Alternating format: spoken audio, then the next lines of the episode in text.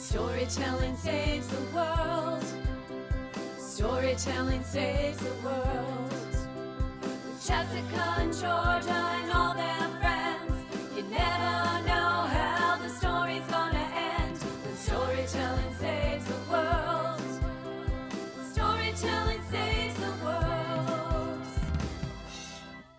Welcome to the third season of Storytelling Saves the World, a podcast where you can find out more about integrating student movie making in your classroom.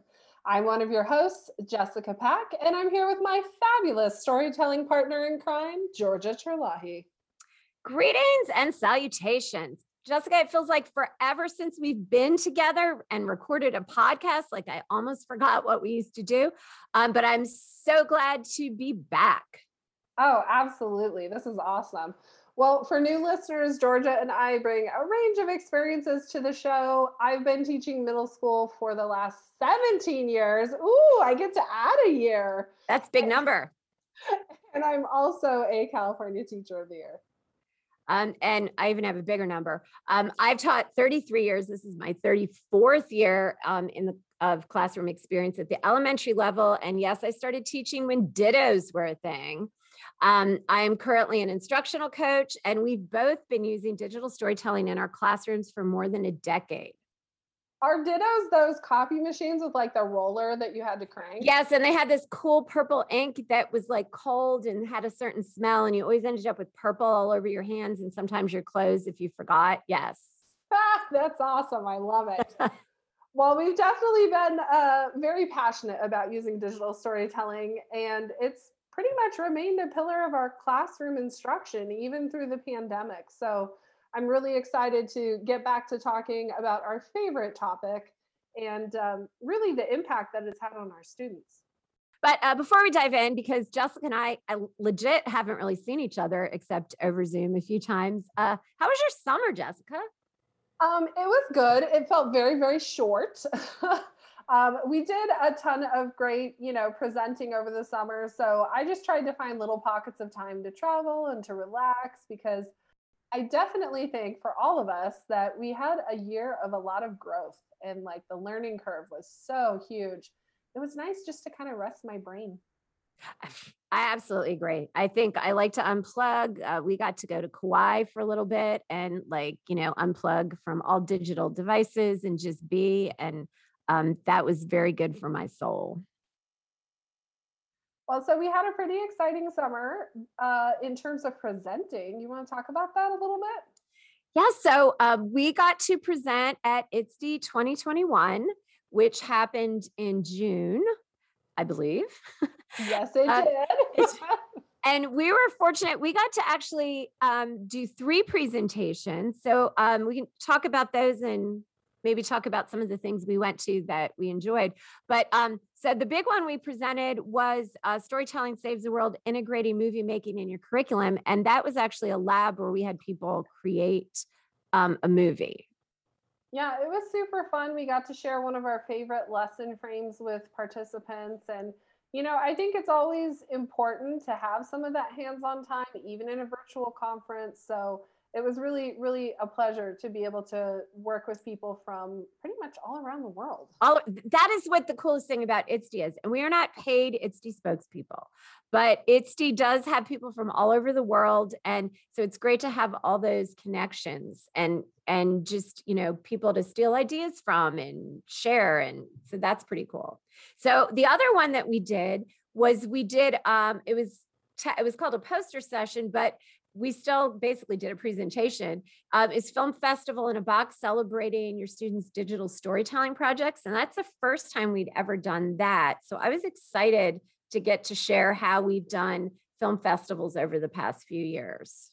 I think that was my favorite thing we did together, actually, because it's such a great topic to talk about that authentic audience piece. And you know, a film festival is such like a big undertaking. I think people genuinely have trouble figuring out like where do you start and what does the timeline look like? And this really isn't something you can throw together in three weeks. It's It's gotta be- exactly. It's got to be intentional. And you just have such great experience with that. It was really, really fun to to be A- able to a- be there. And as we were planning it, I realized the first year I did it, I I didn't have a timeline, and so it was good to sort of backwards map a timeline. so going forward, um, you know, I, we can you know look to that and be a little more organized. I'm more of um, let me jump off the cliff and I'll figure out what the deal is on the way down.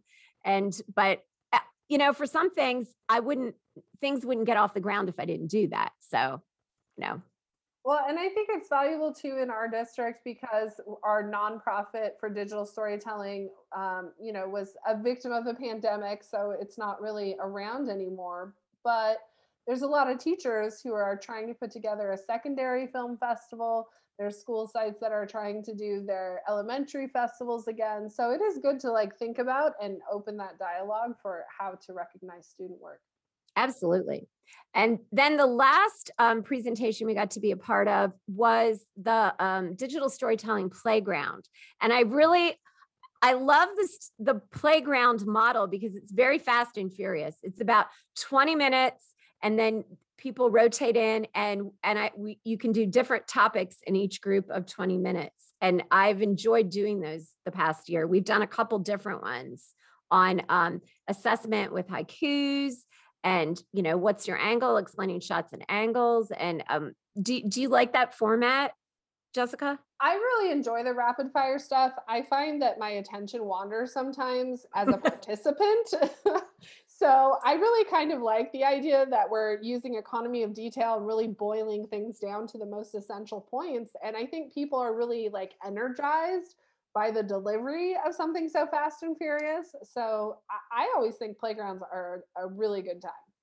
i i i agree and and speaking of that we have the uh creative constructor lab coming october 19th with ISTE which has a similar format so it's around digital storytelling and other topics so if you're interested in all things um, you know, computer, digital, that sort of thing, I would definitely check out ISTE's website and their and their creative constructor lab coming up October 16th because um, you find lots and lots of great ideas in a rapid fire fashion.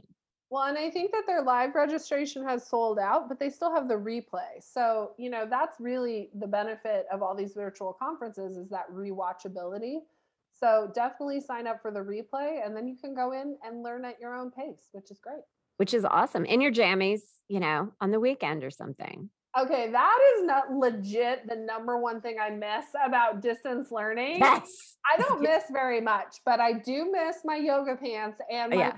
potty breaks. Like, oh my gosh, teacher bladder, it's a thing. This It's a thing. real. And sometimes the mute button. Sometimes I miss the mute button. I have to say. We'll just be transparent about that one. Like, Yes. do you come with an off button? so we're um we're excited that next year the ISTE conference 2022 is going to be in New Orleans in person at this point. So that's exciting on many levels. Oh, for sure. I am super jazzed. I've only been to one other in-person ISTE, and um, I just remember it being like basically tech teacher mecca. It was just amazing. And everybody's friendly. Like everybody's ready to make a friend. So it's not That's awesome. And it's New Orleans. Come on. In addition to presenting, we have the opportunity to go to a lot of really great sessions at ISTE. And, um, you know, I think I had a lot of fun going to panel discussions, which I've never really spent a lot of time hanging out in before, but like totally transparently, I was on a panel discussion this year. So I needed to know, like, how do they roll at that does it work? Yeah.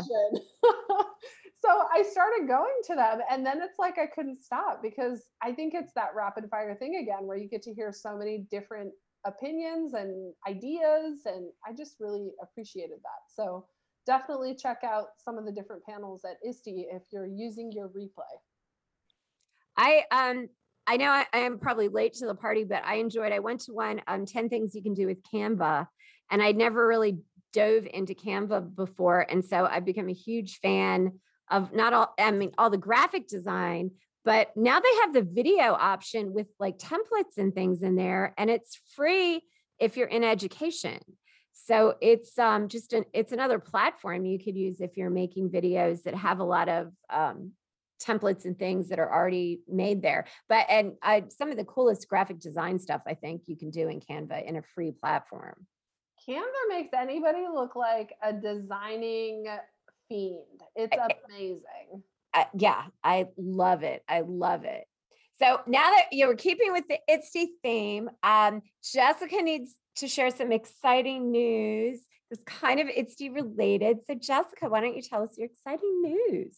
Well, I'm super excited to announce that my new book called Movie Making in the Classroom Lifting Student Voices Through Digital Storytelling will be available at the end of October. What? Publisher is ISTE Books. So I'm Woo! super excited. That is so awesome. I'm so excited for you and and that we'll be able to have this, you know, as a tool that people can use. But I um so I wanted to talk to you a little bit about just the writing process and doing this and I told Jessica earlier, you know, I'm like a 10-year-old child like like how do you start writing a book? like like like how does how, how does that happen? And like what do you where do you start? Oh, that's a good question. Like, I had no idea going into it where I'm going to start. Like, to be totally transparent, um, someone at ISTE Books found my blog. And so they were like, oh, maybe this girl could possibly write. I don't know.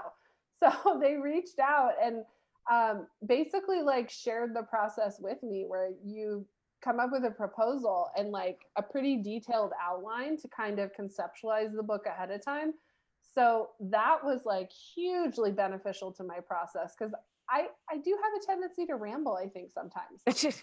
And I have never met a rabbit hole that I didn't love. So, I, I feel you. I think I'm right there with you. So you were basically able to use your proposal outline kind of as your map to keep you on track.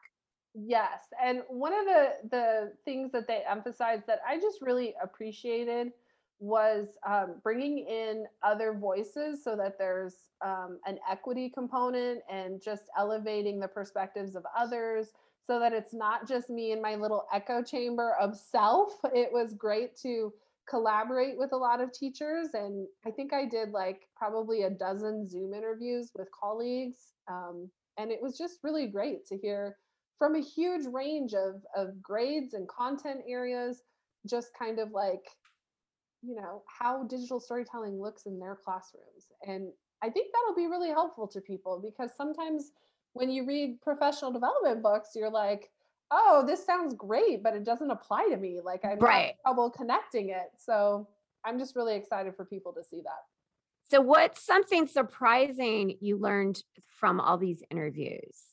Like any takeaway that you weren't like you weren't anticipating? Um, I don't know that I wasn't anticipating it, but it was very validating to hear how much every single teacher I talked to just was in awe of what the opportunity to make movies did for their kids. And so, you know, sometimes, especially at the secondary level, we get like super wrapped up in our content because we teach English because we love English, right? Right. and yet we love kids too and so sometimes that human element can get a little bit lost in the shuffle or lost in the day to day or the minutia of you know making copies and like all the Right. stuff. Everything else. yeah so i mean pretty much the feedback i got from all the participants was it was so great to sit and talk about what this means to my students and what it's really done for my classroom and just like be able to reflect and focus on that piece it's very affirming How about the writing process, like writing a book and and just you know dealing with the publisher and your editor and all of that? What are some surprising things that you discovered in that process? Okay, so um, I was really surprised by the amount of rewrites that you do, which makes total sense in retrospect. But as an English teacher, I'm like, man, my grammar's pretty good. I got this. and then it was like, oh, my first round of feedback. Like it was actually really, really smart the way ISTE Books runs it. I'm, I don't know if other publishers do this the same way. They probably do. Um, but just having a round of peer review first was Mhm. incredible because it gave me the perspective of like how what I was talking about is going to be received and what points I needed to clarify. Like I did not do a good job explaining some of what I was saying at first. So I really felt like the more times that I went through revisions because there's that peer review, then there's like a copy editor revision and a project editor revision. Um, it just really helped me sort of crystallize exactly what message I wanted to put out there. And, you know, certain pieces of the book really evolved over time so that now it's something I'm really, really proud of. And I think it will be useful for people to read. That's I love that idea of the peer review. I wonder if that happens in like regular publishing you know somebody's publishing you know you know nonfiction fiction because i would think that would be super helpful for having discussions even in fiction you know this plot doesn't make sense here and you know and having that collaborative workspace rather than being all by yourself isolated and you know crying over every word that people want to have changed Well, and you know, that's what we ask our kids to do too, is we put Right. feedback at like the center of everything that we're doing. And, you know, it makes sense to me that in an adult process, you would need that also, especially in something that is such a like lengthy type of proposition. It's like, oh my gosh, you definitely need lots of different sets of eyes. So that was just really well supported and really well done. That's so cool. Anything else about the book writing process you wanted to share?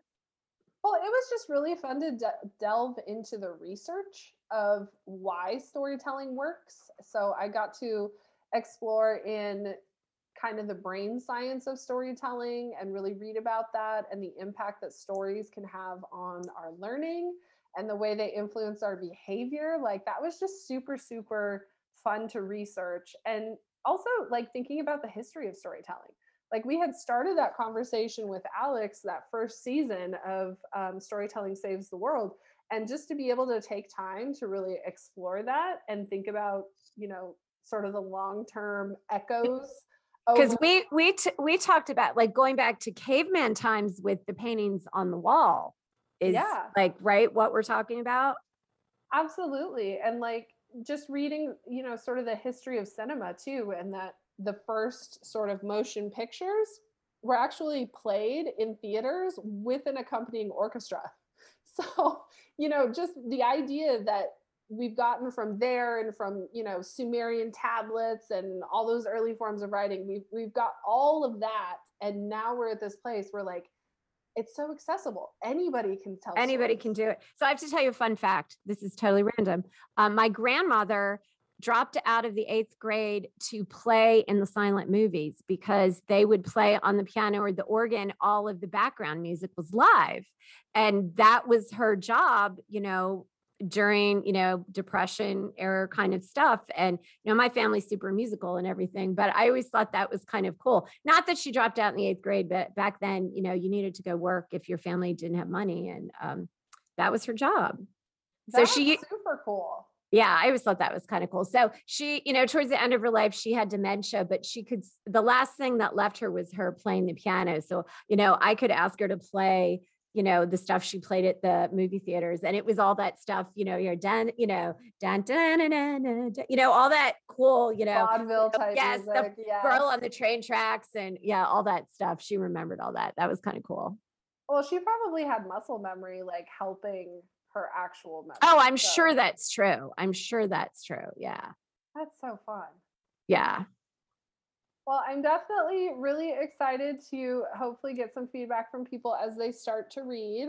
Um, there's three different sections to the book. The first section is kind of starting with the why of storytelling, and the second section talks about process, and the third section is different lesson plans or lesson frames that teachers can use right away in their classroom. So we'll we'll make sure that we put the link um, to ordering your book on the Storytelling Saves the World website, and maybe we can even get some chat going, um, you know, around that, or you know, we can do another podcast around it. Maybe get some people to read it, read it, and have some discussion. And I think that'd be cool. I love that. That's great. All right. Well, Georgia, I have to say that I really miss playing five and sixty with you. I do too. I totally love the whole rapid fire conversation. So I think we should play around. What do you think?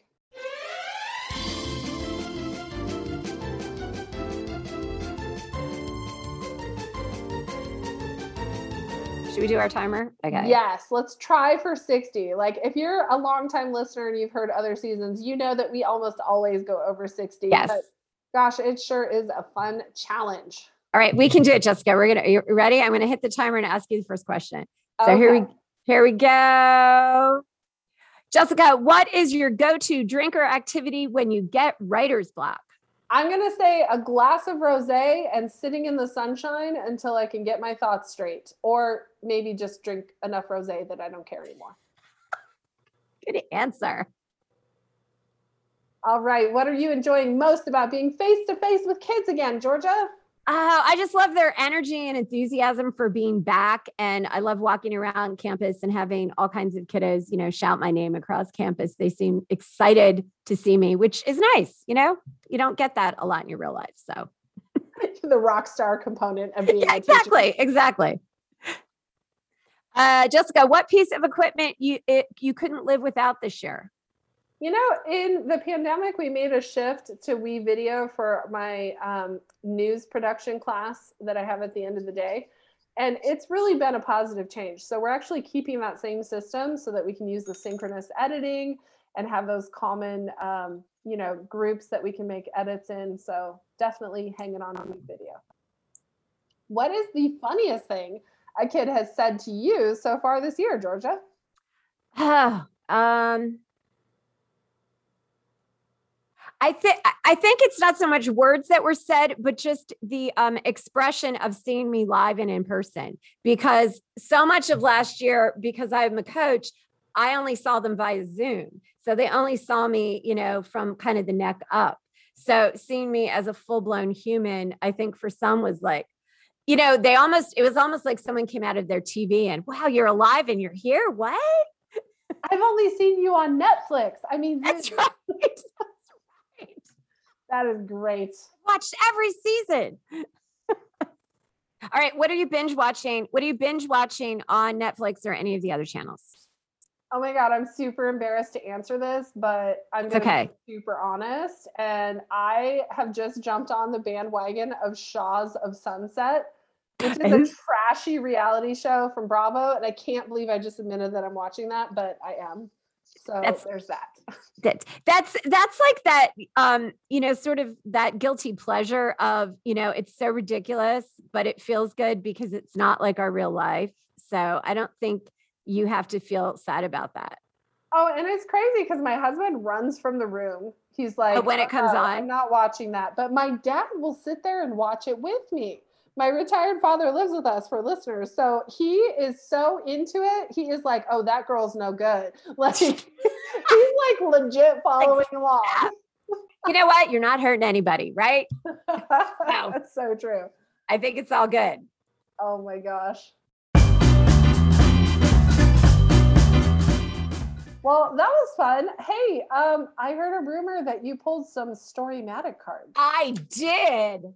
And so our Storymatic cards are our place is a laundromat. Our person is a nudist. That's fantastic. Oh my gosh. That could not have worked any better than if you cherry picked them. I, I know, I know. Jessica and I like things that don't make sense. So that's good. So, Jessica, I'm making an executive decision. I'm going to do the middle. You do the beginning and the end because you're the author and you have more experience with writing on the fly. So, Oh, geez, the pressure. The, the pressure. So, a nudist in a laundromat. Done. And we're supposed to do one minute. I'll try the timer again. We didn't make the five and 60 either, but that's okay. It's about having aspirations, right? So It is. Yeah, I think everything about this podcast is aspirational. it's aspirational. That's probably true. That is true. All right. Let me Okay. know when we're ready. Okay. Um, you start and I'll hit the uh the timer. Okay. On a random Tuesday, Georgia decided to go to the laundromat to be able to wash her clothes because her washer was just on the fritz and it was terrible. And as she walked into the laundromat, she saw a very strange sight.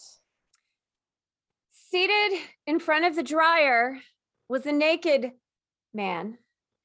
And I I instantly was kind of like, what? Because I don't usually go to the laundromat.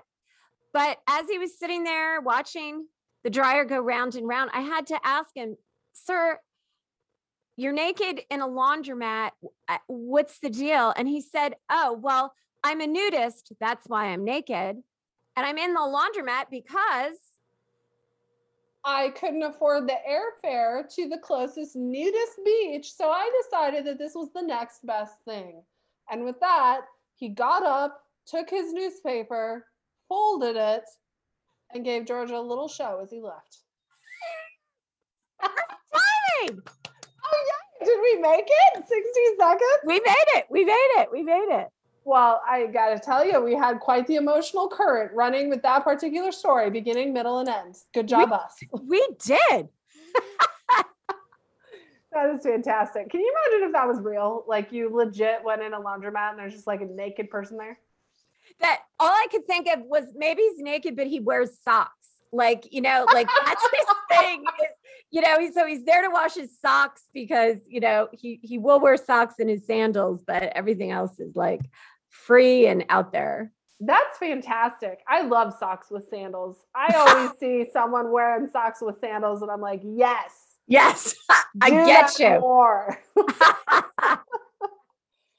I should probably admit my husband wears socks with sandals. he always asks me, does this look good? And I'm always like, yes, yes, it does. yes, it does. I really Well, hope he doesn't listen to this podcast. uh, my dad always wore socks with sandals, but I, you know, I, you know, some of it was like vascular issues and other things. And so I used to be very judgy of, you know, people that dress like that. And I think after like experiencing stuff with my dad, I'm like, you know, you do you people. It's so true. I don't know if it's like the magical age of, of 40. Like I'm pretty close to it now. I've got like, I don't know, eight months. But that must be the cutoff point where you just stop caring. Yes.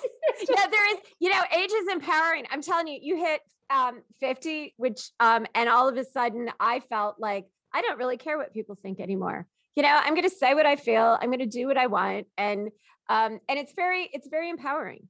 It's free. You have always marched to the beat of your own drum. That is the thing that I most admire about Oh, you. thank you. I love working with you. you got your own little like one man band going on. well, right back at you, sister. Woohoo! All right, everybody. Well, thanks for joining us on our first episode of the third season of Storytelling Saves the Third season. Yay! Three seasons in. Although second season was more like a blip and not really a full Right. season. Season-ish or season light. We will do better. We will do better. Our show notes can be found on our website, storytellingsavestheworld.com. And hey, if you enjoyed this podcast, because you know, hanging with us is pretty fun. It's always fun. Uh, please leave a subscribe or a like or something on our iTunes or our SoundCloud and give us a little review to let us know that our voices are not going out into the void. And if you have an idea for a podcast, please email us via the contact form on our website. We'd love to hear from you. Again, that's storytellingsavestheworld.com. Until next time, what's your story?